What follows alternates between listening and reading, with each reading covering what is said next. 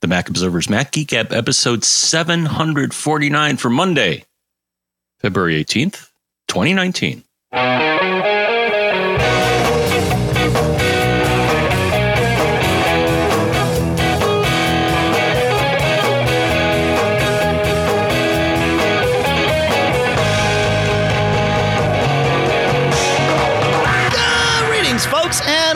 To the Mac Observers Mac Geek Gab, the show where we take all your questions, your tips, our tips, everything that really we can think of, and cram it all into an hour ish, uh, sometimes a little more.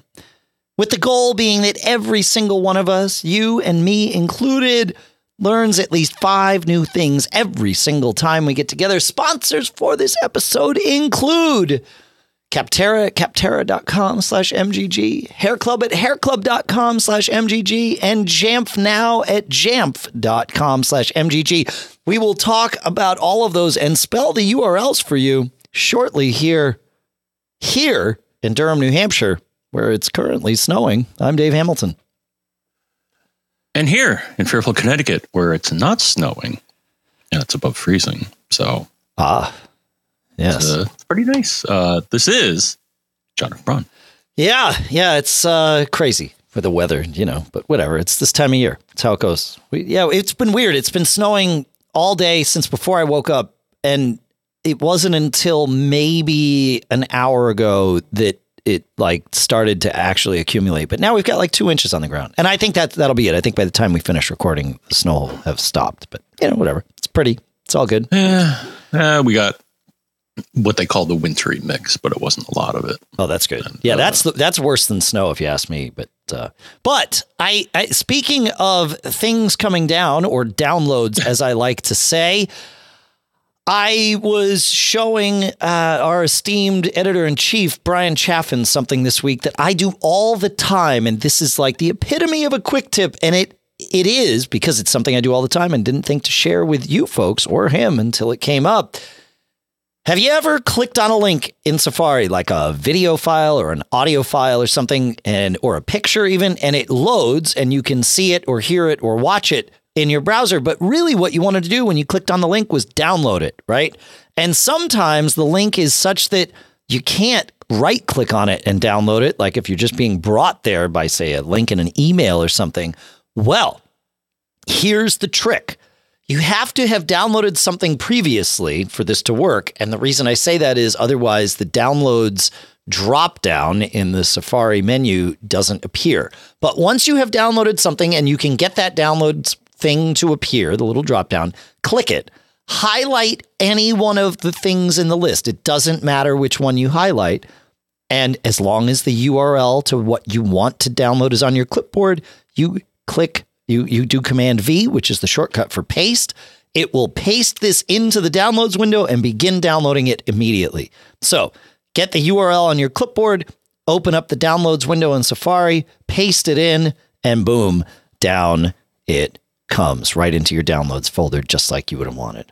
saves a lot of headache a lot of the time. So, I I, I wanted to share. Did you know about that one, John? Yes, Okay. and I see it. So, and yeah, so the icon for that is is a circle with a down arrow. Right. That's right. Yeah. It. Yeah. Cool. I see it on Safari on one machine, but not on the other because I don't think I've done a. You haven't download. downloaded yet. Right. Exactly. Exactly. Coolio. All right. Which, uh, as as Jeff, listener Jeff reminds us, is uh, Artis Leon Ivey Jr. Uh, so thank you, Jeff. Now on to Alan with uh, a quick tip about the large red circle. He notes that you can place the large red circle emoji at the beginning of a subject line in an email as an excellent way to get the recipient's attention. And I have to admit, it works because boy, did that thing stick out like a well, a big red button in our uh, in our Mac Geek Gab email box at uh, at feedback at macgeekgab.com where he sent it. And uh, Did you say feedback at macgeekgab.com? I didn't quite hear you, Dave. yeah, that's correct. That's and that's where Alan sent it. That's exactly right. Feedback at macgeekgab.com. And uh and and he's right that you can insert any emoji into a subject line of an email and as long as subject lines are are very much, you know, text only fields. You can't put HTML there. You can't do any styling of the text or anything. But emoji, at least on the Mac and iOS, works just fine there because it is treated by by those operating systems and those mail clients as part of the plain text alphabet, if you will, in at least in insofar as the subject line goes. So yeah, you can put anything you want there. So it's a it's a handy little trick. Uh, as with everything, it is a tool. The tool in and of itself is neither good nor bad. How you choose to implement it, well, that may fall uh, under uh, future judgment. But uh, but there you go. So thanks for that, Alan. Good stuff. Yeah, yeah. Well, there are emails that I get that um, actually do that. Um, I'm just looking right now. So Flickr did one that had okay. symbols. Uh, Home Depot likes to put uh, emojis in their uh, subject lines for their emails. There you go. I get on a regular basis, and even even Gazelle. So I just got one from Gazelle, and they have a little smiley face there. That's nice. And I'm going to add a bonus quick tip: if you want to type an emoji on Mac OS, uh, Control Command Spacebar brings up Mac OS's emoji browser, which includes a search field. So if you wanted to find red circle uh, you can do that by typing red. For some reason, circle doesn't work, but uh, maybe hmm. button. I don't know. But if I type red, uh, there it is. It's it's it's right there in all its uh, well red glory. So pretty cool. Thanks, Alan. Good stuff. All right, Greg has another tip, another thing that I use pretty regularly. He says, uh, "Have you ever wanted or needed to use the icon of an application, perhaps in artwork for something else or in showing people. We use it at Mac Observer all the time. If we're doing, you know, uh, an article about a certain app, we might include the app's artwork in uh, in a, in amongst a, a, image that we create or something for that uh, for that article, and uh, you can get the the high quality artwork of an application image by following Greg's instructions highlight the application in your applications folder in the Finder, then go to the File menu, select Get Info, or just do Command I. In the info window in the upper left, you will see the application's icon. Click on it. And then from the Edit menu, choose Copy or do Command C. That puts actually a whole slew of icons. It puts the icon package, I think, on your clipboard, and then you can go into preview and paste that or into whatever image editor you want and paste that, and boom, there you have it. You can resize it. It'll be the the big Mondo image, and you're good to go. So. There you go. That's uh, another handy quick tip. This is why we do quick tips because it's super handy. Well, I'll give you another path. So there is another way to do this, Dave. Okay. So this I think is the is the the most direct. But um, if you have an application here's here's uh, what you can do. You right click on it. You say show package contents. You'll then see a contents folder. You're then going to see a number of folders within that. Open up the resources folder. You know what you're going to see there, Dave? You're going to see somewhere a .icns file, which is a icons file. Okay. Uh, that's another path to cool. um, get at that. Yeah. Yeah. Very cool. Awesome. One last one for all of you who are Keyboard Maestro users. And if you are not, maybe this will be the thing that convinces you to start using it. Keyboard Maestro is good for a lot of things. I say all the time it's the future of automation on the Mac. Frankly, I think it's the present of automation on the Mac too, because you can do all kinds of great things with it. But uh, but it can also I use it as a secondary clipboard or a cl- sorry a clipboard stack so that everything I copy to my clipboard, uh, when I copy a new thing to my clipboard, the old thing doesn't get erased. Uh, it just moves down the stack, and I can choose when I go to paste something. I can choose where which item from my clipboard I want to paste, not just the most recent one, which is super handy. But uh, Lucas, as in the Lucas that I live with over at my house, uh, reminded me of something. He had a Google Doc that uh, actually is a lab partner of his was editing and it was driving uh, his lab partner crazy because he was trying to uh, just format the text a little bit, but it had some baked in formatting that was making paragraphs automatically space a certain way. And no matter what he did inside of his Google Doc, he could not get this to go away. And Lucas is like, I know how to fix this. He said, share the document with me. So Kit did. Lucas opened up his web browser. He highlighted the entirety of the text in this uh, this particular report, hit cut so as to remove it from the Google Doc. Then he used the shortcut that he had previously made in Keyboard Maestro that takes the clipboard and inserts text by typing. And you do that, and it is as though you typed it all in. Keyboard Maestro takes what's on the clipboard and types it in, which makes it inherit plain text or whatever the format is, does not paste in any of the formatting because it's just re literally retyping it. As far as the app's concerned, it was typed in, not pasted in. And sure enough, the formatting problems went away. So handy thing for Keyboard Maestro, and I I have a, a keyboard shortcut that will do exactly that too, um, because because of how handy that is. It's super handy sometimes to be able to just strip formatting. So it is good stuff. Are you using Keyboard Maestro yet, my friend, Mr. Braun? Mm, nope. Okay. Okay. Someday you will. Someday you might start also using Jamf Now, which is our first sponsor for this episode. Uh, Jamf is an awesome service that uses Apple's mobile device management that to allow you to not only keep track of all the devices that you need to keep track of your Macs, your iPhones, your iPads, but also keep track of those from other people too, be it family members or people that you work with, or if you're a consultant, people that you support. Because while it's really easy to keep track of your own devices and manage your own settings, what happens when you're on the phone or somebody emails you and says, Oh, my email settings got screwed up, or this or that or the other thing? Well, remotely, you can control all of that stuff using Jamf Now. It makes it totally easy to set up, manage, protect. You can keep your digital inventory. You can distribute things like Wi Fi or email settings, as I said. You can deploy apps remotely, enforce passcodes, protect company data. You can even lock or wipe a device as needed remotely from anywhere. And Jamf Now helps you manage your devices so you can focus on your business instead. No IT experience needed. So it gets even better. Mac Geek Gab listeners can start securing their business today. You can do this. And you get up to three devices for free at all times.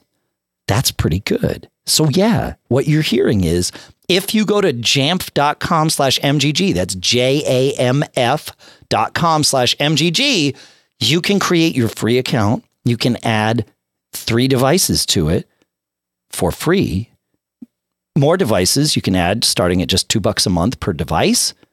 But don't worry about that right now. Just go to jamf.com slash MGG, create your free account, add up to three devices. You're good to go.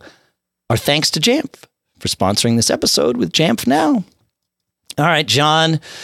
I think it's time to talk about the uh, Wi-Fi industrial complex, and and by that I mean I know we talk, we talked a little bit because well I was going to call it big Wi-Fi, right? But I, that doesn't, uh, you know, that that doesn't that doesn't have quite the ring to it. So so we'll call it the, the Wi-Fi industrial complex. right before we recorded Mac Geek Gab 748 last week, we found out that Amazon had purchased Eero, and we talked about that very briefly in the show. But uh, we've gotten a lot of emails and texts and carrier pigeons and pretty much any way any of you could figure out how to get in touch with me. And of course, that's not that hard. Uh, you did. And you asked about it. So I figured let's talk about it. Dan has a great s- setup for this, very brief setup. He says, uh, I'm curious what you two think about this. He says, I uh, trust Amazon with my shopping, my digital content, and standing behind my purchases but I'm not sure how I feel about them owning my router and potentially being able to see every site I go to and not to spy on me. Am I being crazy? So, no, I don't think you're being crazy, Dan. Um, y- you know, it's one of those things, right? We talk all the time on this show about choosing our place, right? On that continuum between security and convenience. And it's also not a surprise that Eero was acquired. Uh, you know, as we said, I think we said this in the last show. I've talked a lot about this all week, so forgive me if I'm rehashing myself. But you know, they were a VC funded company. an acquisition was an obvious exit for those VCs.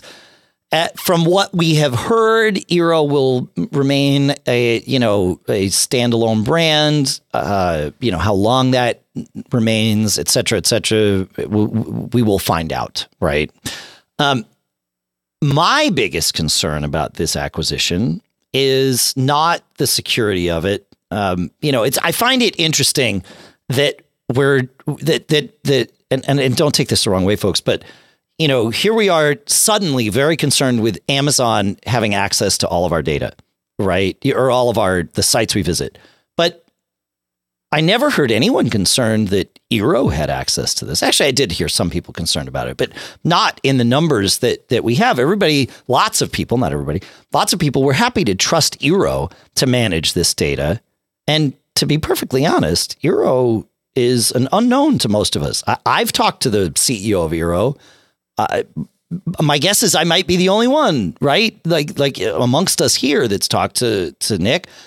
That doesn't. But what does that mean? Like even that, even though I've talked to him, what's that mean? does it mean like he was an unknown quantity to me before Eero came on the on the market? I mean, I know he did some other things, and that's fine. But uh, but I, I don't see any reason why I would trust him any more or less than I would trust Amazon, and also, you know, who else had access to our data while Eero was uh, in charge of it, right? Like, we just don't know. And I, so I'm not really. It's it's well, it's an unknown to a known, and I'm not that worried about it. But go ahead, you are. I ha- there are some some things I'm worried about, but but I'm curious to your thoughts on this, John. So number one, I'm not worried. Okay. I mean, when, when I first got the Eero, I thought it was kind of creepy that they could remotely yes do some things, which was part of our, you know, initial setup experience. They're like, oh, well, you know, something's not right. Can we, uh, you know, and when I was on the phone with them, they're like, well, yeah, we can peek into your network and, uh, yeah. you know, kind of tweak things to make sure it's set up right. And I'm like, okay, well, that's uh, okay. I guess I trust you guys. But the thing you have to do in, in a lot of these cases, Dave, is to see if any, if the company in question has any sort of documentation on what they do and what they don't do. And you know what I found here? So the thing is, I just did a search and I said, Can Eero see my data? and it came up with an article, which we'll link to here, called What Type of Data Does Eero Collect and Why? Now, sure. You could decide to not trust what they say and that, you know, they're evil and are collecting all of your stuff uh, and all that. But, but this, uh, uh and with any company that you trust things to. You want to see if they have some sort of privacy document or sure. a document like this. And I'll I'll get the link to it unless it's already it's all set in the show notes. Yeah, yeah, no problem. So um, they explain to you what type of data they collect, and the thing is, I don't. Uh, as far as I can see, they're not collecting your raw data, so they're not going to be you know, you know, taking your credit card numbers and stuff like that.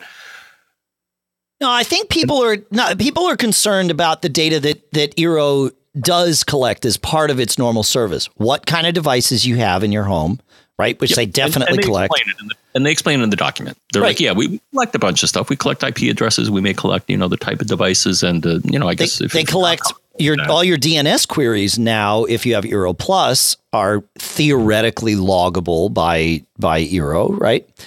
And and so, like, I mean, there is some personally identifiable data there, mm-hmm. or pri- like sure. you know, potentially private data. Like, do you want people to know that you that you have an Android phone in your house, right? Like, the Eero right. knows that. You kind of want them to, uh, because it helps, like in in a in an aggregate sense, knowing oh, well, every Android phone has trouble connecting to the Wi Fi like this. And Plume actually does this even more so than Eero, where they're really watching and creating heuristics, you know, in that whole machine learning kind of way, where they say, okay, cool. Well, we now know when an, when that model Android phone tries to connect, we have to answer this way for it to be successful, not this other way, etc.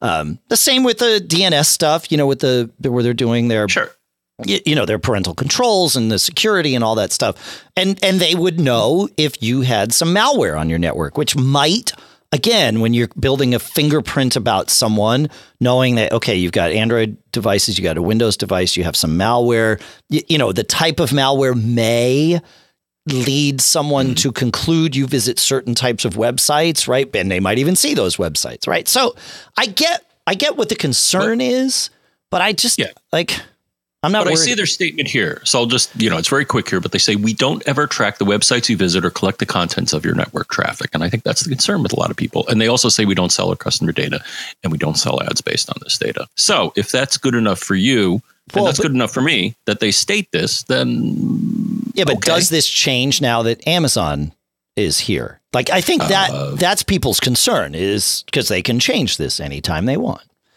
And and I get the concern, but but it, I, I mean I understand it. I don't agree if with they it. They do, I, I don't think- share it. I should say. Yeah. The, the thing is, if they do change the terms, saying, yeah, now we're going to, you know, scan all your data and, and throw ads at you right and left, then I Mhm. think uh, that's going to bubble through the tech uh, tech universe and people are going to abandon them, saying, you know, what you're doing is unacceptable. Well, so I'm gonna I'm gonna So- take devil's advocate here. They could, if Amazon inherits this exact um, this exact thing where they say they don't share your data with third parties, that's fine. But now Amazon knows that you have uh, an older Apple TV and a TiVo, uh, and what kind of TV you have, as well as that you have Apple devices. Not just Eero knows this. Now Amazon knows this, and nothing has to change about the privacy policy. So now when you visit Amazon, they could say, hey, you should buy a new Apple TV. You might really like that. Right? Yeah. I mean, and nothing has changed about the privacy policy. So, I, and I think that might happen, right? Like it depends on where Amazon chooses to put the walls up, et cetera, et cetera. But it does increase Amazon's fingerprint about us. Uh, potentially, potentially. I think Amazon knows a lot about all of us anyway. yeah. Uh, like, That's the thing. uh, yeah. So I don't. I don't know. I like. I here. My biggest concern is not this. Certainly, I, like I said, I understand this concern. I don't share it. It's not my primary concern about this. I'm just not that worried about it. I use Amazon all the time. I I, I have chosen to trust them uh, with more data than I realize, and I know that. Right. I'm at least aware that they're aware of far more than I have intentionally shared with them. Dude, I mean, uh, we probably both have several credit cards on file with Amazon. I trust them with that. Correct. I've, I've never had anything terrible happen and that the data's been revealed. And if anything, a lot of times when I do returns and all that, they'll be like, oh, yeah, you know what? Keep it.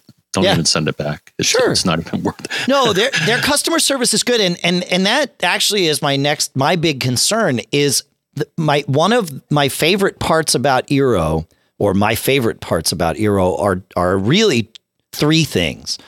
Number one, the drive towards innovation. Right, they are constantly refining, adding features, updating the the product. Like we've seen things like their whole, you know, the the QoS thing that they added in response to listener or to listener feedback, to user feedback, customer feedback, right? So I like that. The regular updates I like, and their level of customer service has been phenomenal. Like you call them up, they know. I mean, it's a little creepy, but they know who you are, and then like to your point, John, they can go and like dig into you know your data and and and figure or not your data, but your settings and and fix things and and all of that. And that has been a very good thing. Like that that's those three things to me are the reason that they have remained, you know, among the the upper echelon of this more and more crowded mesh market.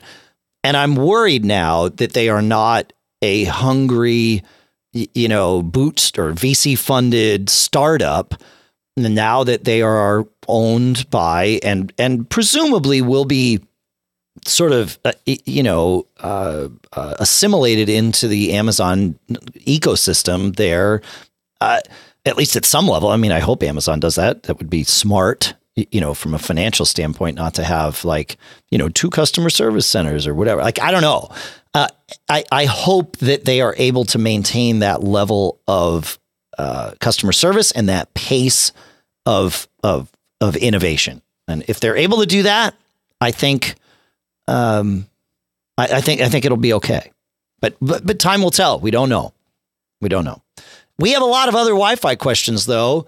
So Oh, boy. and the good news is that there are lots of options. So if you are not happy with what's happening with one mesh Wi Fi option or one Wi Fi option in general, good news. They ain't the only game in town. Russell uh, asks, he says, uh, I'm too cheap to buy a mesh system while I have plenty of capable equipment uh, uh, all over. Uh, or I sometimes I try to paraphrase Oliver? and I Hello? fail. Who- Who's Oliver?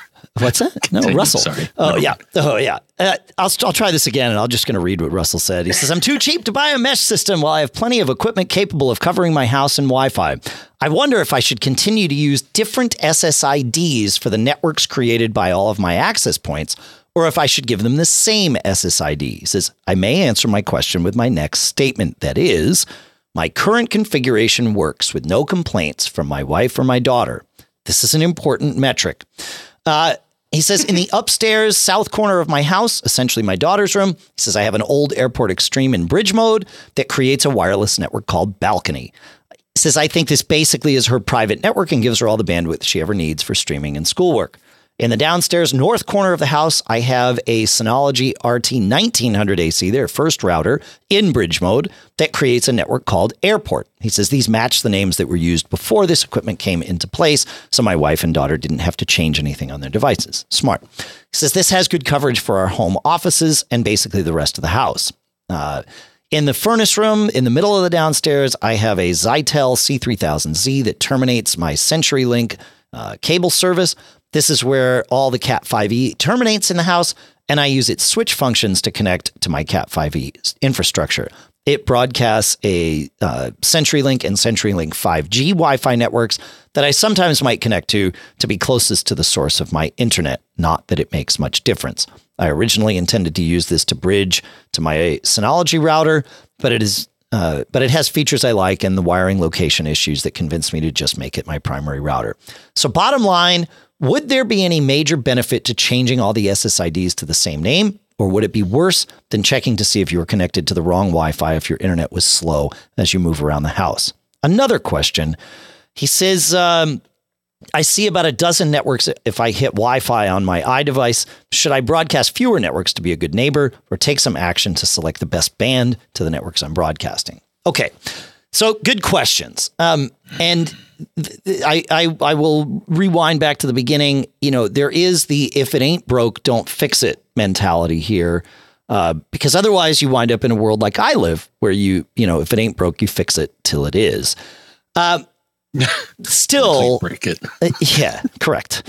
Um, st- you know, th- th- there is a thing though about the the multiple SSIDs. Obviously, it's working for you. So, like I like I preface all of this with that, but Mac OS and iOS still basically choose their network based on whether they can get to the network that is at the top of your preferred networks list. You can see this in Mac OS, you can't see it in iOS.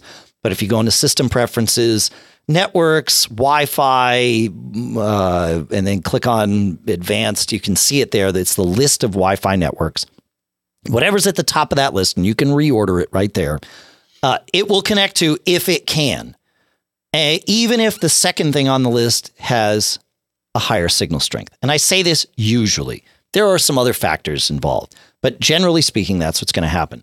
So, by having different network names throughout your house, it's not unforeseeable that uh, you know if your daughter's primary network is say airport, uh, it might choose that one even though she's right next to the balcony router, right? And so that could, you know, give her a slower scenario. You already described how to fix that. You realize it's slow. You choose the better network. You're good to go.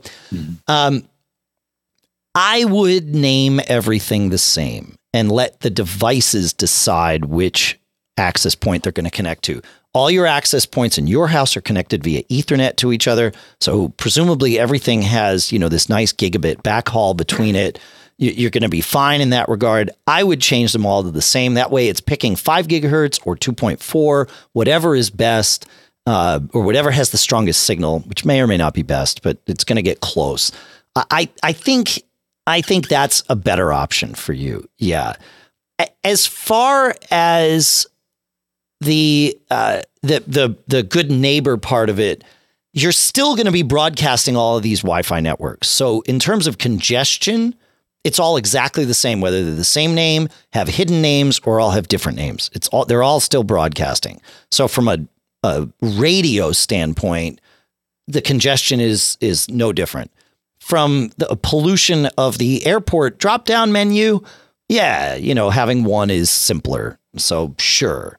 Uh, if you want to really worry about congestion and potentially even in your own house for better connections, running your, uh, if your routers let you, running your Wi Fi at full power versus reduced power uh, can make a big difference. And oftentimes, reducing the power of your Wi Fi router will lead to better connections because you won't have things hmm. fighting with each other. So, but a lot of things don't let you adjust the power level. So, uh, you know, this is it's, it's nice to think about, but unless you have something that lets you, I think your Synology will. I don't know about the other thing that you got. Uh, the old Airport Extreme may or may not. I can't remember. So, uh, what do you think about all this, John? So, number one, I agree with you is that you should give everything the same name and let the devices figure it out. Yep. Um, or, you know, the thing is, it doesn't hurt. Try it. Right. That's and true. See yes. if you get better performance or not. I suspect that you will because the devices try to be smart about what they want to connect to. And that, as you pointed out, either a priority list or the signal strength or things like that. Um, it's interesting you mentioned that because I, I, I actually saw it. So uh, there's this uh, thing called Nextdoor, which is like a community, yeah. you know, chat thing. And one of the people in my area posted a thing saying, "Hey, I'm always connecting to um, um, Optimum online Wi-Fi. Oh yeah, not their house Wi-Fi. Sure. And they're sure. like, why? And the thing is, and the thing is, um, depending on if you bought the modem or if they provide it to you, they may make your modem, like a lot of other providers, uh, an access point. In which case, that. Uh, but I got back to I got back to the person. I said, well, you know, if you're on a Mac, so I assume they were on a Mac. I'm like, go to the preferred networks, and the thing is, you want to remove um, anything that you don't want to connect to. And the thing is, the person got back to me and said, "Thank you, thank you, thank you," because there were all these extraneous entries in my preferred network list, as you pointed out. Sure.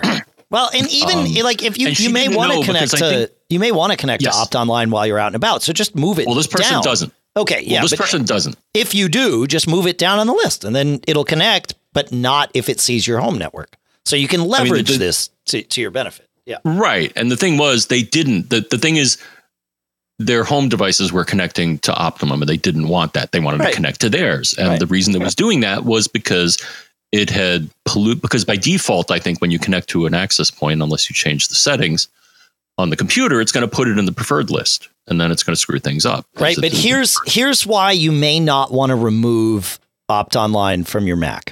Uh, even well, if maybe not remove it, but the, I, I, pointed out to the person that the priority is important. So the thing is, put yours at the top. The thing is, they also wanted to they, as it turns out, deleting those solved their problem in that they for wanted now home to connect to theirs, right, and not Optimum because the, there was an optimum close by, or I think it was it was higher on her list, so it was connecting to that. She's like, I don't want that, and it's like, okay, well, here's here's how you fix that. So, but here, wait, wait, wait. Here's here's continue. why you don't want to remove it from the list.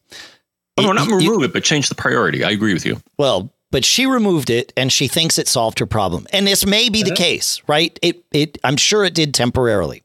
Here's the problem: the next time she is out at a coffee shop and it has an opt online network that she can connect to, she will do that. Right? Great. She's had mm-hmm. she pays for it, all good, and it puts it at the top of the list on her iPhone, which syncs via iCloud with her Mac. And now her Mac at home has Opt Online back at the top of its list, and it will start connecting again. So by removing it from her Mac, she has essentially created a scenario where very likely she will have it back at the top of the list. By deprioritizing it, it will stay deprioritized amongst all her devices. And that's probably just fine because when she's at the coffee yes. shop, her, she can't see her home network. It will choose the opt online. All is good, yada, yada, yada. So, yeah. I, I understand what you're saying. Yeah. Yes. Yeah. So change the priority, which that's is what it. I do. So I have my home network at the top of my list, and then I have Opt Online and you know whatever the other freebies there are, you know, the library. And Yeah, of stuff like course. that are Yeah. below it. Right. Right.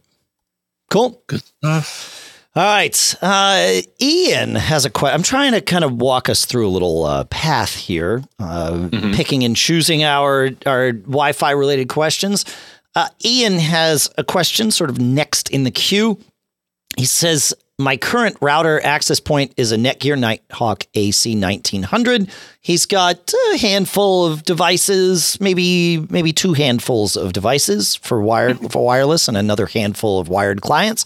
He says, I've heard you recommending the Synology RT2600 AC as the best standalone router. He says, My house is probably not big enough to justify mesh. He says, I've already got a Synology disk station, so the ability to run packages in the router really doesn't add much functionality for me, which I agree with. He says, Do you reckon the upgrade from the Netgear Nighthawk AC 1900 to the Synology RC 2600 RT 2600 AC is worth doing? Um, and, and so my question here is, and I do still stand by, like my recommendation hasn't changed. My favorite standalone router by far is the Synology. Really, it's a fantastic router, the RT2600 AC. Uh, however, for Ian, my question back to you would be, what problem or problems are you looking to solve, or perhaps look at a little differently? What capabilities are you looking to add? The answer to the latter, I think, is none because you already have this DS718 Plus, so you can do, uh, you know, inbound VPN, you can do Synology Drive or Cloud Station, you know, you can do all those things that the router would also let you do. So I guess my question is: Is there a problem? If the problem is Wi-Fi range, speed, or coverage, the RT2600 AC's additional radios, because remember that's a four x four router, not a three x three, uh, might help quite a bit. That's a, I mean, it's a really strong router. Um, so there you go. He says, but but I don't.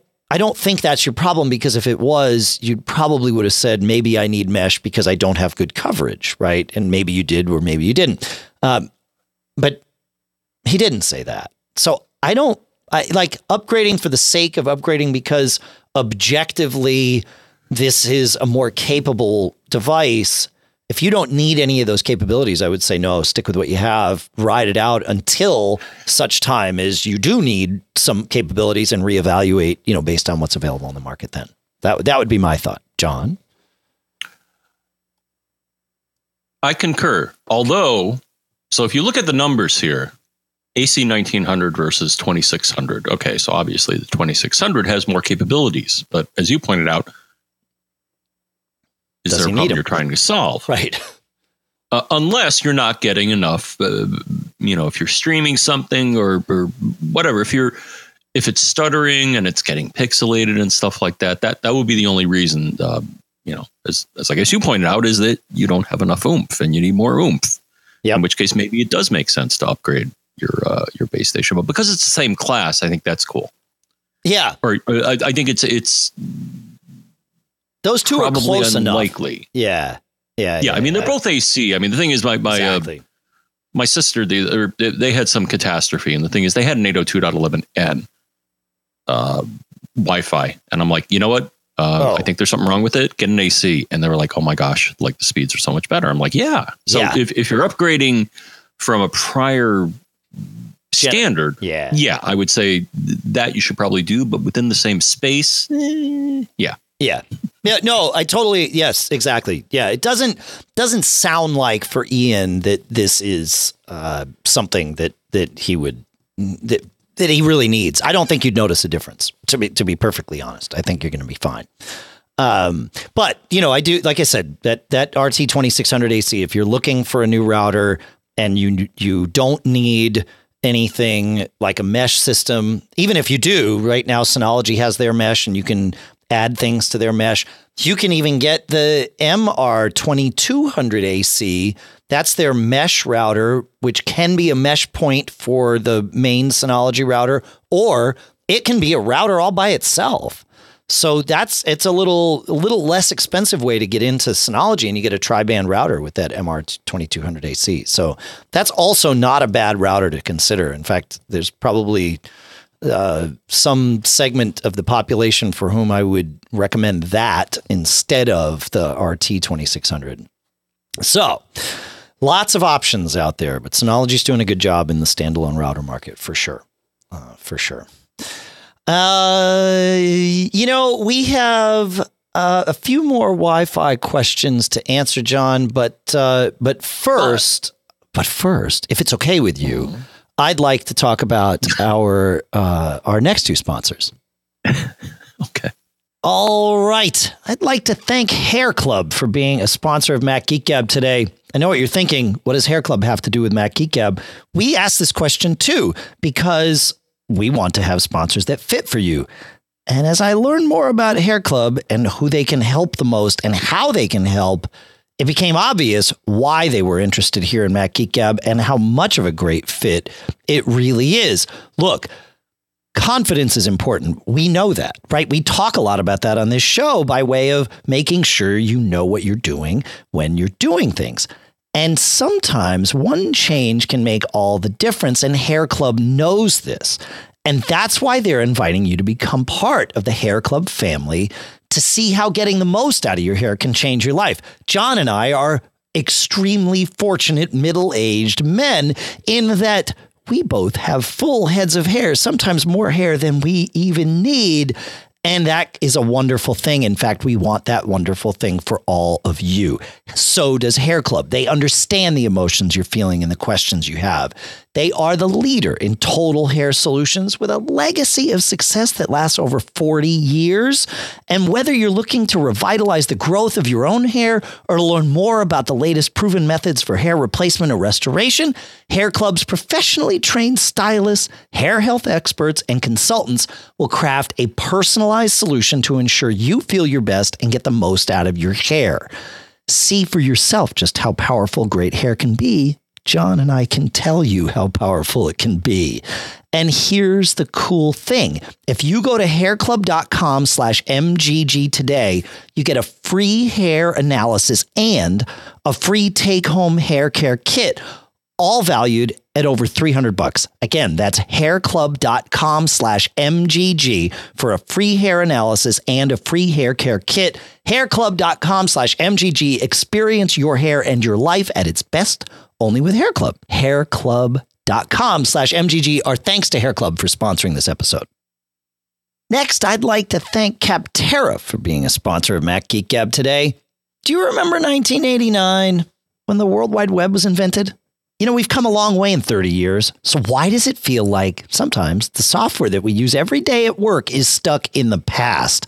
Take a leap into the future by finding the right software for your business at Capterra.com. Capterra is the leading free online resource to help you find the best software solutions for your business. They have over 700,000 reviews of products from real users. Discover everything you need to make an informed decision by checking out these reviews and finding the software that's going to work for you, no matter what kind of software your business needs, right? Capterra makes it easy to discover the right solution quickly. You put in what you're looking for and they've got it, right? And they tell you all about it. So you're not having to test a million things yourself, right? We do this here on the show. We have like cool stuff found. Capterra's full of cool stuff found. That's what they have. So check it out. Join the millions of people who use Capterra each month to find the right tools for their businesses. Visit capterra.com slash MGG today for free and you can find the right tools to make 2019 the year for your business. Again, it's all free. Capterra.com slash MGG. Capterra, that's C A P T E R R A dot com slash MGG. Just go. It's free. And you can support the show while doing it. Capterra.com slash MGG. Our thanks to Capterra for sponsoring this episode. All right, John. I think it's time to talk to Dan. A different Dan, but Dan nonetheless, because Dan asks, back to the Wi Fi. He says, Here's my situation. I'm running an Apple time capsule, one of those 802.11c models, uh, 802.11 AC models, along with an Airport Express. The Express, he says, appears to have given up the ghost and died. I tried resetting it, but it doesn't seem to power up. The time capsule's still running fine. In looking at extenders to replace the Express, I was looking at a Netgear one as well as one from D Link. Would it work well to mix brands between the main base station and an extender, or would that be difficult to set up?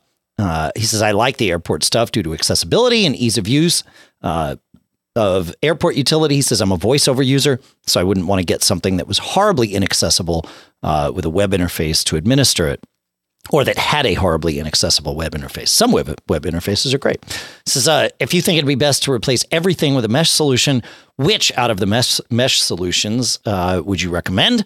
I know you've tested them all, so I figured I'd reach out and ask. Okay. Um, so a, a few questions sort of baked in here that walk us down our, our Wi-Fi path today. As far as mixing brands, it's generally fine. Um, it's all Wi-Fi. Uh, so as long as you're buying an extender and not something geared only for a specific mesh system, but as long as you're buying a you know a, an extender that's built to extend any network, it's going to work. Now, let's narrow that down a little bit. Some stuff, like the new Nighthawk mesh line from Netgear, is interesting. It'll join and help any Wi Fi network, but it also tries to add some meshing smarts as best it can to it, keeping the same uh, SSID as we talked about before, trying to do some intelligent like steering of the clients as again as best it can. Um, and if your original router were a Netgear Nighthawk mesh capable router, uh, then suddenly it would become much more like a, a, a full blown mesh system, right? Which is cool. Um, as for whether a full blown mesh system is better for you, it's hard to say, right? It would uh, certainly give you a single interface from which to manage everything. That's one of the big benefits of of mesh. So, and and objectively, that's better uh, in most cases, right? Uh, you might like the level of configurability on your current network, and going to a mesh or any other router would change that, right? With more or less configurability, depending on what you choose. Uh, and you know, it's different. Change is change, right? So, uh, so there you go. You know, um, I, I think you're going to be fine. It, you know, the um, as far as extenders go, Ubiquiti has their consumer mesh line that they call AmpliFi, A M P L I F I, and I really like the what they've done with that. They, I mean, they've been doing that for several years. It's not a new thing, but they do have these what they call their Mesh Point HD units that plug directly into the wall and are extenders for any network, not just theirs. So this would work for you, and it does start to add some of that meshing stuff to it, and works fairly well. Uh, it may or may not be the thing that you want. You might want something with Ethernet ports; those don't have them, uh, so that might not be the thing. But um, but you know, there you go. Uh, thoughts on that, John? Um, I've actually had hands on. I haven't had hands on with Netgear or D Link extenders, but I have had hands on experience, and I think you even brought me one one time, a TP Link one. So check mm-hmm. them out. Also, they they have a pretty pretty wide variety of uh, extenders. Yeah. Yeah, it's true. Sorry. Yeah, but, um, but no. I agree with you that um, you know, a, a basic extender, as long as we're talking AC, because I think if it's anything pre AC, the the chatter and work. the efficiency is yeah. just not going to cut it. Whereas uh, an AC solution, extender solution, is is uh, probably what you're looking for. Yeah, or mesh, but um, you know, yeah. Again, that entails a well, mesh. I would say replacing what died with a with an extender is something to try, and they're not terribly expensive. They're, uh, I mean, they're you know hundred bucks or something, or yeah. you know a couple hundred bucks maybe.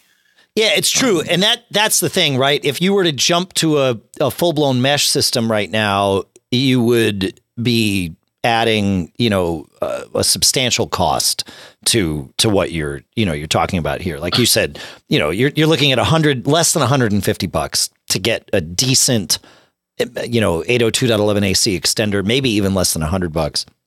Going to a mesh system, you're at at least 200, probably closer to 3, 350, you know, by the time all is said and done. So, um, yeah, I, I, would, I, you know, the, the one thing you could do, well, it, it, you know, um, you could buy one of those AmpliFi HD mesh points, right? That will work with this. And then when it's time to replace your router, you could replace it with the AmpliFi mesh router. And now, you, you know, you're, you're sort of piecemealing yourself into this realm.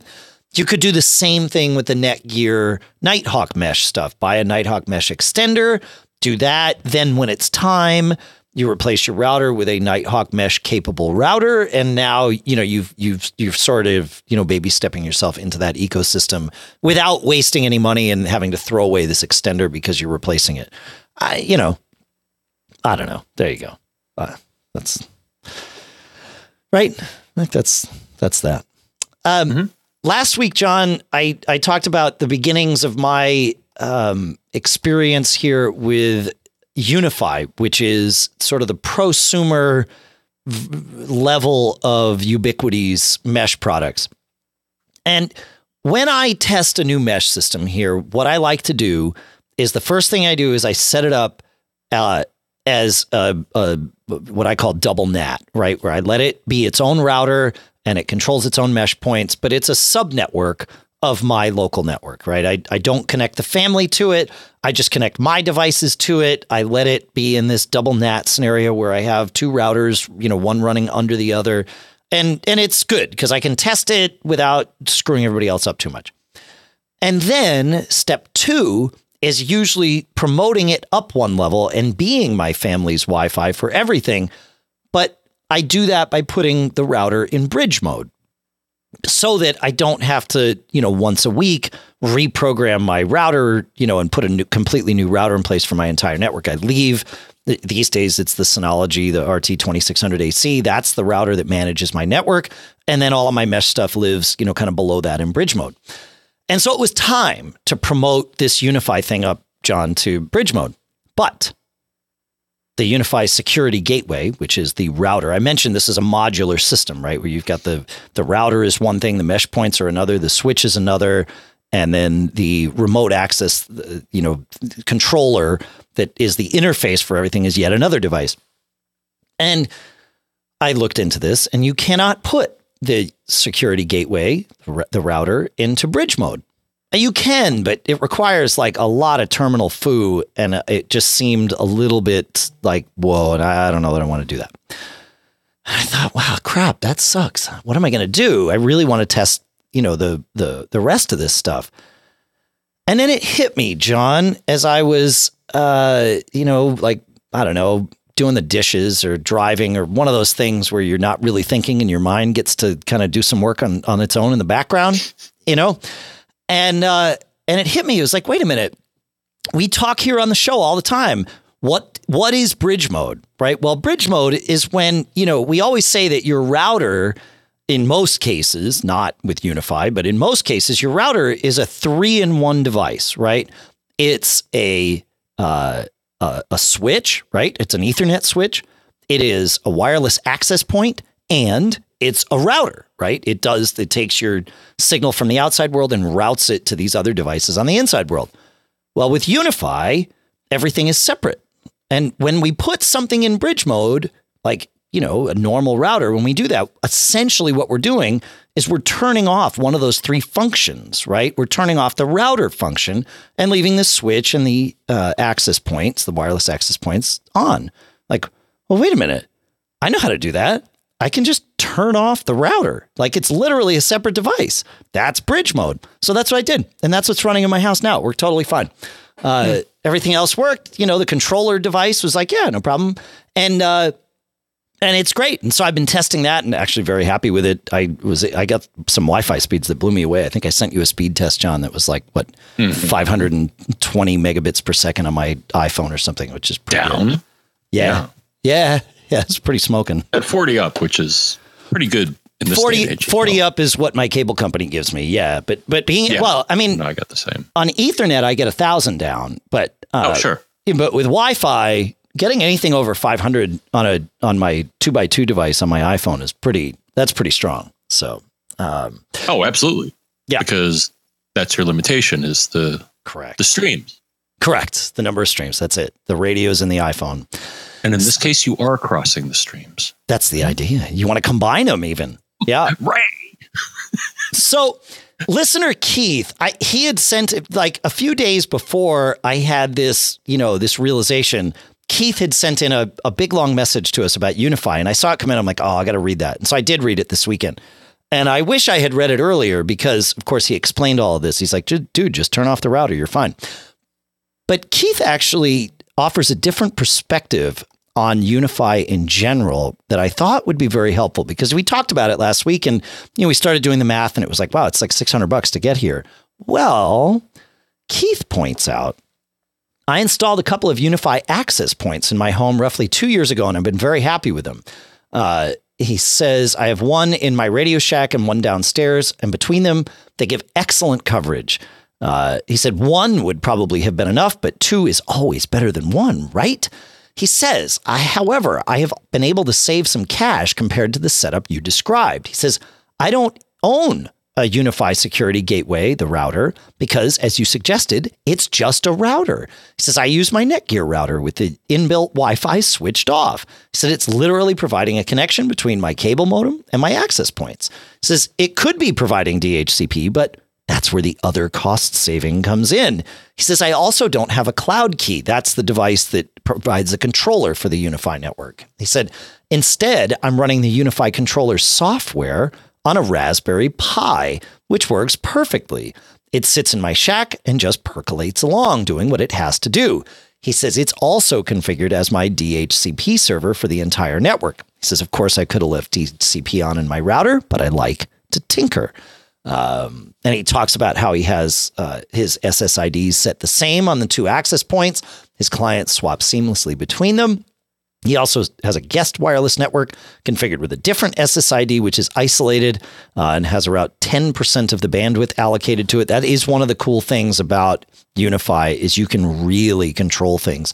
I wanted to have one network that was only coming from one of the three access points that I have because I really wanted to test something and I wanted to know can I get to this, you know, this one access point from other places. So I just added a second wireless network to my UniFi setup and I said only assign it to that access point and only assign it on the 5 gigahertz band, not the 2 not the 2.4. And it's like, okay, no problem. Super flexible because it it is that prosumer kind of, you know, enterprise-ish kind of stuff. Um, he says, I've effectively reduced the cost massively by not buying a cloud key or a security gateway. All I had to buy, he says, were two access points, and I downloaded the software and put it on my Raspberry Pi. And he says, I love this setup. So very cool. It's it's just an interesting way of thinking with all this stuff that's modular. You don't have to have it all. You can buy the modules that work for you. So thanks for sharing that, Keith. It's it's a good perspective on this kind of different take on on a, a mesh setup. So pretty good, huh, John? Yeah. So I want it all. Well, do you? I don't know. Like no. I have that security gateway turned off right now. Yeah. Yeah. I don't know. It's interesting. And things are working. It's I, am actually kind of liking it. It would be nice to have my router in the same interface, you know, like that. That would be good. But uh, I don't know. I don't know. I honestly, I think the Synology router is more capable for us home users than the UniFi Security Gateway is in terms of like the VPN options that can come in and the uh, cloud station and you know all of that stuff. It's uh, you know yeah, it's interesting. So, all right, uh, interesting question from listener Eric using Powerline. He says, I've decided to go solar this year. My system will have a control box that collects data and uploads it to the solar company's website so that production statistics can be tracked.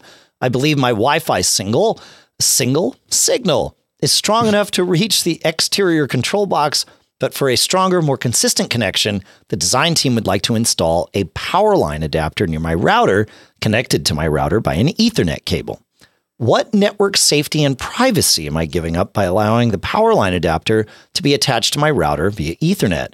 Would I give up less network safety and privacy if it was a Wi Fi type thing or if the control box was con- connected by Wi Fi without that? What would you recommend? So, this is a good question.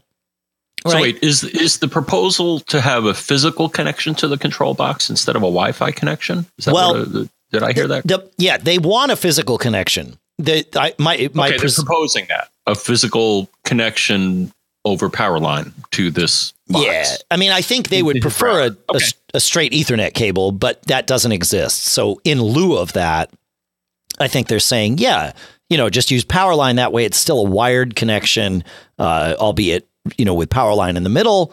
Um, and so, security wise, this is a, it's an interesting question, right? Because the risk with Powerline is that by default, once you have one Powerline device plugged into your network, it means that any Powerline device uh, that is plugged into your house's electrical system would be able to see all your Ethernet data. And all is, should put an asterisk. Right. Right. Okay. So the risk is, uh, and to me, I, I would say the risk assessment here is very low. Is like, if you got people plugging into your wall to try to monitor your network traffic, you have bigger problems than network security. That that would right? be my feeling. Like if somebody's running around inside my house with a power line adapter, I that's the, the fact that they have the power line adapter is is sort of you know like we're talking about deck chairs on the Titanic here, right? Like this, it's there's other problems. The thing is, I do have, and you probably do as well. So the thing is, I do have a power uh, a plug on my deck which this is outside. Is so in theory, somebody could waltz onto my property, yep. and if I had power line and it's on the same branch, could plug in and could monitor my traffic if uh, security was not enabled. But I guess that's but that's the, the trick, I right? don't want to steal thunder here. No, no, you're you're absolutely right. No, you you you're you're painting the right picture because that that is a, a reasonable assumption. All power line traffic is encrypted, but it uses the default really? encryption encryption path yeah. So it's all encrypted, but everybody has the same password unless you change that. And you can force your power line units to change it. You get them all plugged in. So in, in Eric's case, you'd plug two in. So but when you set up one, is there an? I, I've, I've never done power yeah. line, but uh, I'm, I'm, I'm going to assume that when you set one up, at some point it'll say, "Hey, would you like to have a password applied, or, or maybe there's a default. Yeah, I, I, think you were saying this. So sorry, but no, um, it's okay. There's probably a default password that'll provide a level of encryption, but I think as you're suggesting, changing that password is probably a good idea. Yeah, but it's not obvious that any of this is happening because generally speaking, when you install Powerline, there's zero software, right? You just plug the things in and they do their magic. That's it. Mm-hmm. Um, it's because they're both using the default password on each power line unit, generally, there's a little button. And you can push the button on one and it and put it into like security mode and then go the other one within 30 seconds and push its button and now between the two of them or if there's 3 or 4 in your house whatever it is they will negotiate their own key that is now unique to your house or randomized and presumably unique to your house and then you're good to go. And if you plug in a third one or you know in Eric's case it wouldn't be able to see any of that traffic because it's it's using a different encryption key. So i you know in that I, that that's the solution. I i in general i wouldn't worry about it. But but to your point john you know you might have a, a an outlet outside that someone could poke into or whatever. Yeah. Yeah. So there you go. Um Yes. No, I'm with you. I actually, I, uh, uh, I would think in almost every case, I would trust the physical connection versus a wireless connection as far as potential for being exploited. Yeah. Well, yeah. Yeah. I mean, I, I think Wi Fi's encryption is probably stronger. Like WPA2 is stronger than power lines, I, I think. Um, but, you know, in general. The thing is, yeah when I was in the corporate space, I always thought it was hilarious is that they had all this focus on Wi-Fi security, and we did a Cisco infrastructure, but we had Ethernet ports in every office in the right. building. Right. It's like if I was going to attack somebody, I'd plug, plug in. into the wall because typically, I mean, there is software that can manage uh, physical connections and say, "Oh, you're not on the list, so I'm I'm not going to authorize you to get on the network." But that's atypical from what I've seen. Most of the time, hey, you plug into Ethernet, you you yeah, you're, you're good, good, to man. go. You get an, you get an address, and you can see, you know, depending on how they're set up, you can see traffic and monitor traffic. And uh, my my daughter, uh, you know, she goes to the University of New Hampshire here now, and uh, in the dorms they have, I mean, they have Wi-Fi everywhere, Uh, and but of course she has to authenticate through a like a captive portal kind of thing with her student ID and all that stuff. If she, what's that? Yeah, no, I, I get okay. it. Okay. If she connects to Ethernet, and there are Ethernet ports in the rooms that most people don't use, if she connects to Ethernet, she also has to authenticate through the captive portal. Really? Yeah, Okay. which means if like for kids that want to use like an Amazon A Lady or you know uh you know the the like a, a Google Assistant device or some people want to run their own routers and so, and kids do for perhaps gaming systems or you know whatever you have to call uh you know campus whatever IT services whatever they call it and give them the MAC address of this device that you're going to plug in. And then they go in and assign it to your account and allow it to just, you know, be used without having to, because you can't get, you know, an Amazon Echo unit to go through the captive portal, right? Like there's no interface for that. So they just have to authenticate it on the back end. They put it in and you're good to go. But yeah, yeah. So so there are some kids that use that just put routers in their room, and and that way it's nice if like if you wanted to use an Apple TV or something like that, you can because otherwise if you put your Apple TV on uh, on the main campus network, well now everybody gets to see your Apple TV. That may or may not be what you wanted. Yes, or a, a network printer, right? Same kind of thing. So it's like yeah, all right. Interesting, interesting. Uh, speaking of paying for college and and really just uh, helping support the show in general, I want to thank all of our premium supporters that have uh, whose contributions have come in throughout the week. Of course, our premium uh, program was created, well, really in response to those of you that wanted to find uh, an additional way to help support us here, and we are ever so thankful. It really does help, and uh, and we do some things for our premium listeners, including probably the the, the thing that most people like. Well, maybe the second to uh, to just that warm, fuzzy feeling you get from supporting your two favorite geeks is our premium at macgeekgab.com email address that gets prioritized when uh, when your emails come in. On our monthly $10 plan, uh, in the last week, I would like to shout out thanks to Ari L, Michael P, Barry F, Bob L, Timothy G, Jeff P, John D, Santiago M, and John V.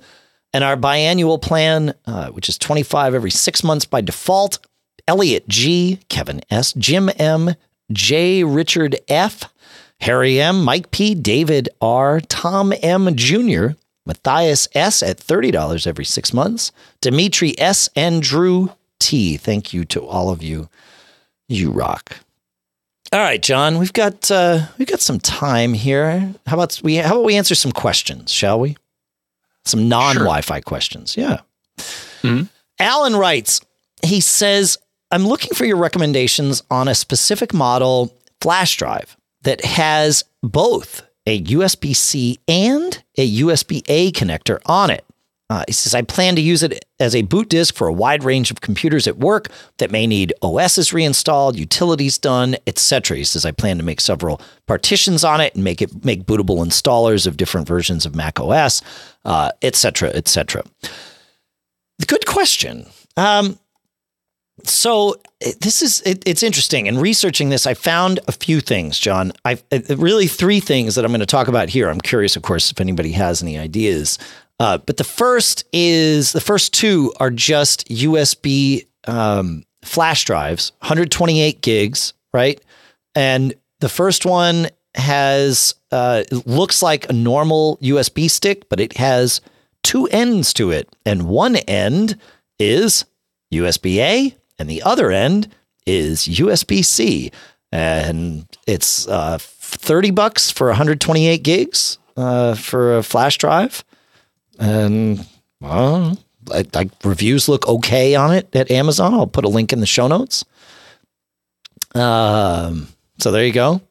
Right? Thoughts on that, John? You know, Um, pretty good. I'm I'm going to wait until you finish. Okay. All right. You're gonna. Okay. I, I, I. I have some thoughts, but um, Okay, I, I cool. want you to. All right, so I'll I'll I'll I'll put um uh, I'll put uh I'll put them both in the uh in the they're they're bas- basically the same thing. One has like a swivel cover on it, and the other just has like the little removable covers. So I will put them both in uh in the show notes. And then my and and I think the second one that I found is uh, let me look here and just make sure I got the pricing right. The first one was 30 bucks for 128 gigs. This one's $36 for 128 gigs. So same kind of thing. And and it, actually this other one also has a micro USB port, like the USB A port. It's worth looking. It's Sunswan branded. And uh and you like open you flip open the USB A port and it has a little micro USB port inside it. I've never seen anything like this, but uh, it looks looks like it would work. So anyway, there's that. Uh, and then lastly, but uh, certainly not leastly, and perhaps the best solution, or at least the best I came up with, although now I am uh, I'm I'm I'm waiting with anticip- anticip- anticipation here, uh, is the uh, Amazon Basics USB Type C to USB 3.1 Gen 1 female adapter which is a long way of saying it has a USB C port on one end that you could plug into a computer and a female USB A port on the other. So you get a USB A uh, flash drive or uh, S- external SSD, and you use this cable to convert between A and C depending on whatever computer you're plugging into. And that opens up the world of possibilities to you, all for just eight bucks. So I think number three is what I would go with in this scenario. But, you know, there you go. What do you have, John? Well, I'm with you in that the first two devices that you find, and, you know, congrats for finding them, but these are companies that I've never heard of. I mean, it's well, 30 but bucks. They're flash, okay, so they're flash drives. Like, it doesn't really matter. Like, flash drives are flash drives. We all use flash no, drives. We don't I even know the vendor, it. right? You know, I get it, but I concur with you. Is that I I think the Amazon converter, which is also Amazon's choice, and also it's seven ninety nine. So I mean, yeah, um, yeah, I, I, I would go with that. Yeah. Um, for flexibility, I, I would rather not tie myself into a device from a company that uh, I'm not familiar with. Whereas yeah, yeah, I guess Amazon so. Basics, everything, anything I've got from Amazon Basics and Am- and especially it says Amazon's Choice. Uh, I, have never gone wrong with getting something under under those banners. I agree so. with that. I agree with that. Yeah, yeah. Yeah, although with a flash drive, I mean, so many of us use, you know, we repurpose a flash drive that we got at, you know, some trade show or whatever, and who knows what brand that is, right? Like it doesn't even have a it. Well, I know uh, what brand name it has on it, but it has nothing to do with the company that made the flash drive. It's whoever gave it yes. to me, you know. So I literally, Dave, probably like you, have cupfuls of flash drives Literally, I try and give I, I, I, try and give them away as fast as I can, and I still always have like thirty of them. So yeah, uh, I, I have hundreds, and the thing is, I'm I'm actually, and I've talked to some vendors about this. It would be wonderful if I could take all of the flash drives that I have from all the vendors that have given them to me and make them into some sort of huge array. You can. Why couldn't well, you? Uh, I I haven't seen. Uh, it would it would need a USB dock with enough ports to accept hundreds of. yeah, but think about that. And then right? I'd have to raid and stitch them together. Yeah, and, but yeah, Apple's some... SoftRaid would do that, right? So you could do this, and they make those USB ports or those USB hubs that were for like the Bitcoin miners that have like 30. Mm-hmm. You, you, know, it's powered USB oh, okay. hub for like 30 things. That might, right. like, you might be able to do that, would be an interesting thing because on their own, they're all really slow right? But if you've got 30 of them, you might actually get some decent speed out of it, dude. Oh, and if yeah. you raid them, yeah, I mean, exactly. You know, I got ones that right. are one gig, two gig, four gig, maybe eight gig. Yeah. But, uh, oh. I, I, probably have a terabyte of USB storage stored in. Uh, it's just and think about the fault tolerance, right? If one of them dies, so what? You throw it away. Doesn't matter. Just put another, plug another one in. huh? This could be an interesting thing, John. All right. I, I now I have a mission. I may my, have a personal. I may have a personal yeah. project here. My mission is I mean, to make I, sure you do this project. Yeah, exactly. Yeah. Well, I've approached vendors, and I'm like, like Lexar. One time I saw them. They have something that's kind of like this, but it only has a limited number of ports. And I was like, why don't you make one that has like hundreds of USB ports? And they're like, eh, go away. yeah. No. No. No. Like, yeah, you want like a 30 port USB hub right? I'm searching Amazon. Mm-hmm. Okay, I found a 10 port hub for 40 bucks I found a 28 port hub, John. Here it is. 30 All right, port hub. we're getting there Oh, because there has to be because 60 ports, John. All right, now we're talking. All right, Yeah. send me the link or I'm something. I'm I may do it. link in the show notes. I, I may rate it. I, I may I may get one of the. How much is it? Is it 109 bucks. Okay, It's got a huge fan in it, man. You got to check this thing out. I'm gonna try. it. I think I'm gonna try it. 60 Okay. port. That's crazy. All right. Well, but wait a minute. one- Wait a minute. Wait. This one, uh, this is not a hub. This is a charging station. So Oh. th- this won't do what you need. Yeah, yeah, yeah, yeah. But it certainly looks impressive. I'm still putting it in the show notes uh, because of you know obviously. yeah, okay. No, Right. the um the the Bitcoin So miners use it. charging station. Is that it? Well, it's a power station, right? So the Bitcoin miners Okay. use these to power their Raspberry Pis that a, as a cluster can, you know, could. I don't know if they people still do it this way, but um yeah, yeah, yeah. All right, that's not it. Dang it. That's okay. Let's wrap things up. Why? This is such a fun little tangent to be down here though, John. We got to find have to this do more you. research. Okay, yeah, yeah, yeah. Okay. Uh, you want to bring us to Andrew, John? I'm going to bring us to Andrew because he asks a very good question. And he actually introduces. I'm, I'm actually kind of disappointed we haven't had a fish shake yet in the Oh, show, but this right. is a fish shake. And Andrew says, Hi, Dave and John.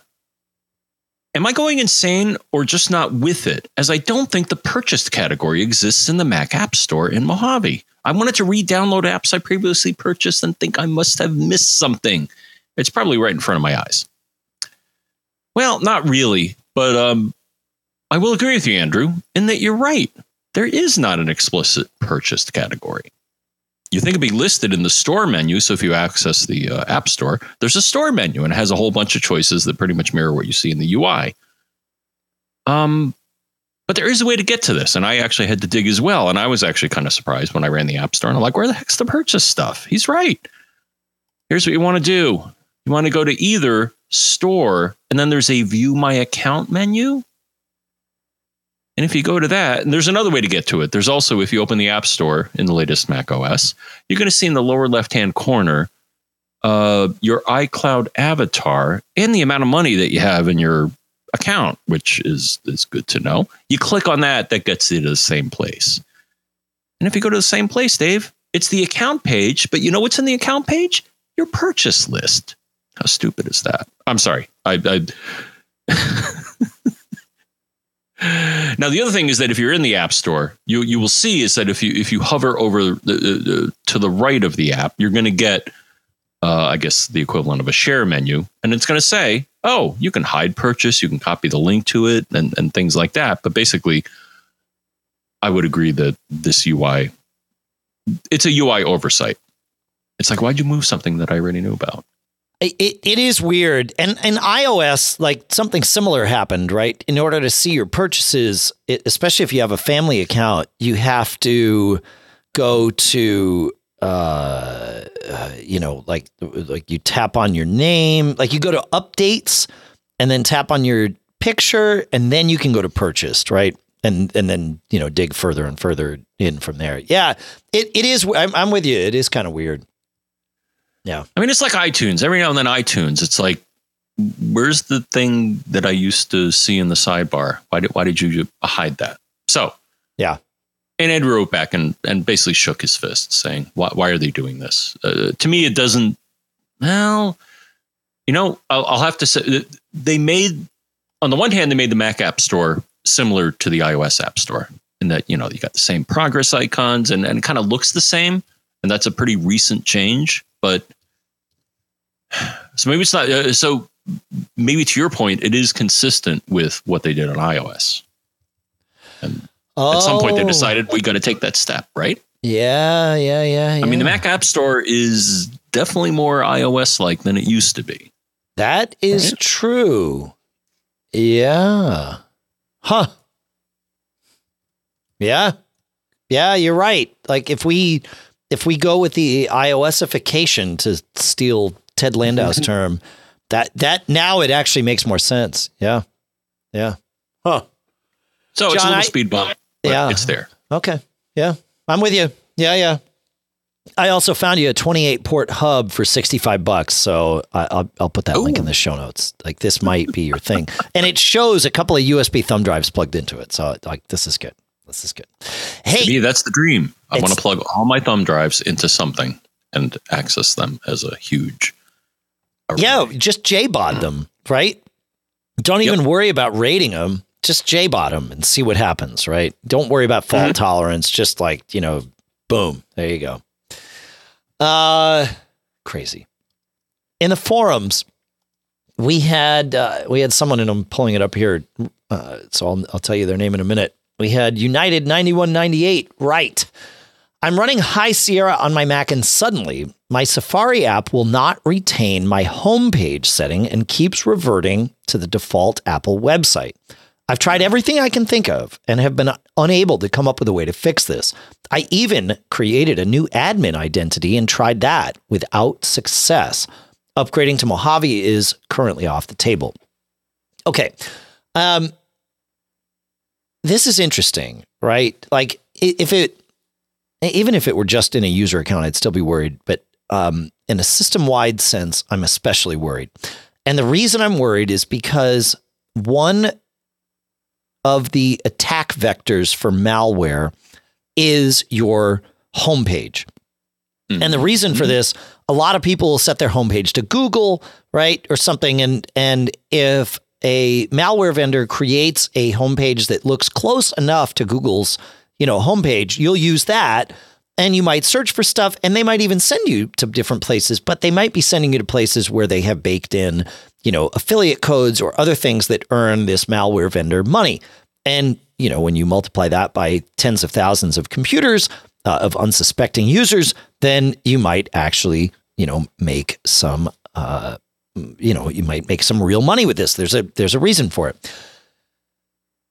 The fact that your homepage keeps changing and the fact that it keeps changing even with another admin account makes me a little concerned. I would download and run Malwarebytes just to make sure that you are not subject to some poorly written malware that's trying to change Safari's homepage, failing and causing Safari to reset to its default, which is Apple. So the good news is whatever's happening, it's not malware, like or the malware people aren't winning, even if it is malware, but you you probably want to scan your system and make sure that you don't have some malware on there. That's that's one of those things. So the reason I wanted to include it in the show is so that everybody can kind of remember that that homepage location is in many many cases of target vector for an attack vector for for malware. Just like we talked in a, a couple episodes ago about uh, profiles being another you know attack vector.